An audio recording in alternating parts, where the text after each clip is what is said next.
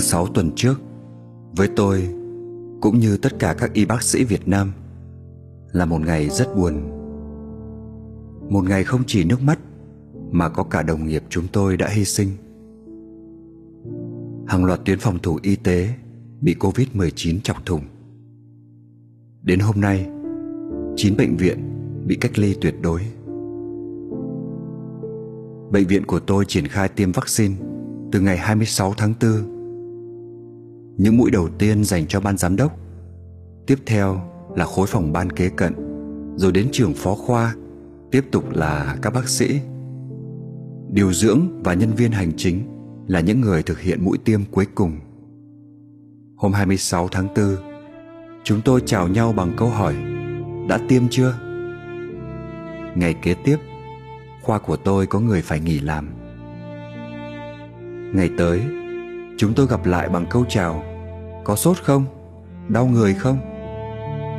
Mọi người dù mệt mỏi, sốt nhẹ hay đau nhức khắp cơ thể, vẫn cố gắng đến viện phục vụ bệnh nhân. Sáng hôm bệnh viện ca bị cách ly y tế tuyệt đối, tôi đi một vòng qua khu phân luồng khám và khu khám riêng biệt dành cho bệnh nhân ho sốt.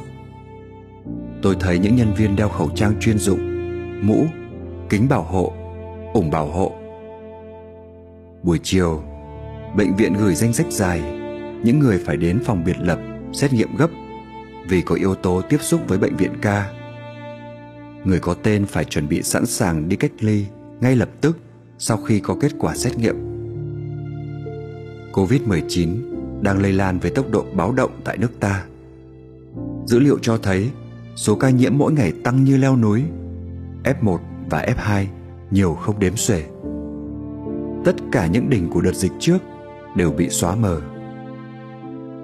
Trong đại dịch, y tế là tuyến đầu. Mỗi y bác sĩ là một chiến sĩ xung trận.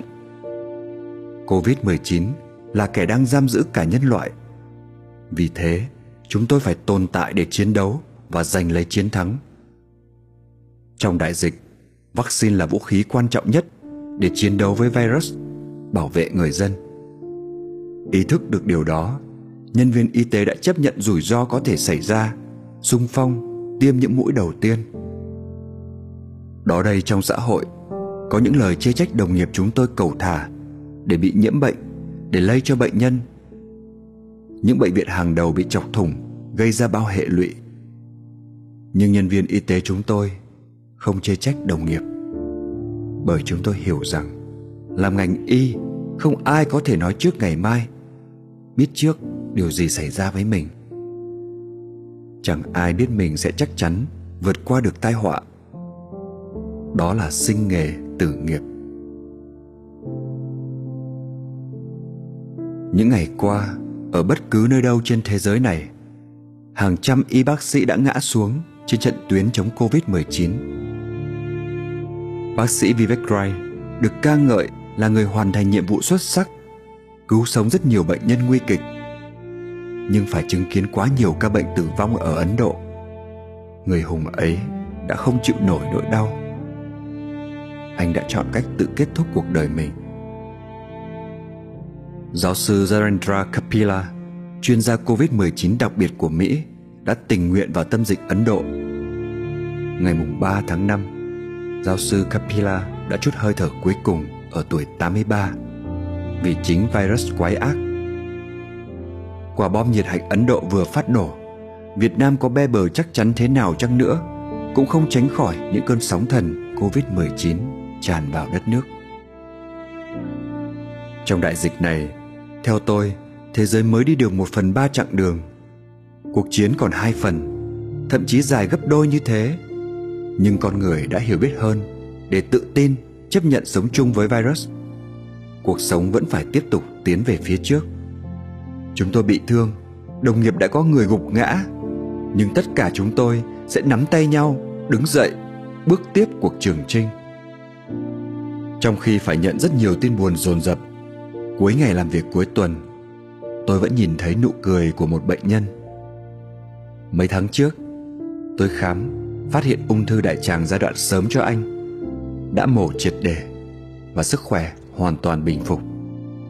Bệnh nhân đặt vào tay tôi tờ 200 ngàn để ăn phở mỗi sáng. Tôi nhận 200 ngàn ấy với lòng biết ơn và cũng xin gửi lại bệnh nhân 200 ngàn để mua thuốc.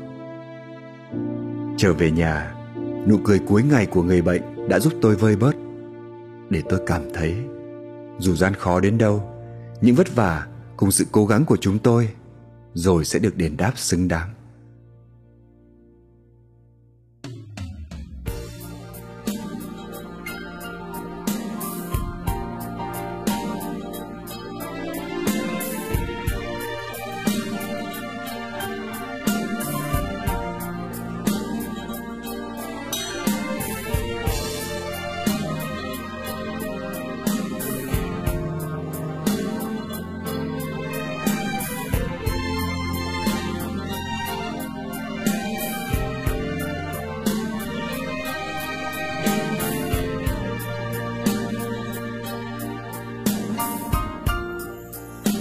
Mặt trời mặt trời đã lên. Một ngày một ngày đã qua rồi.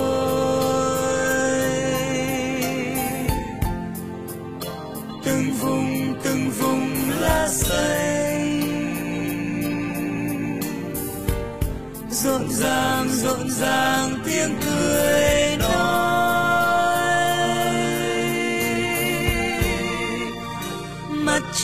Mặt trời đã lên.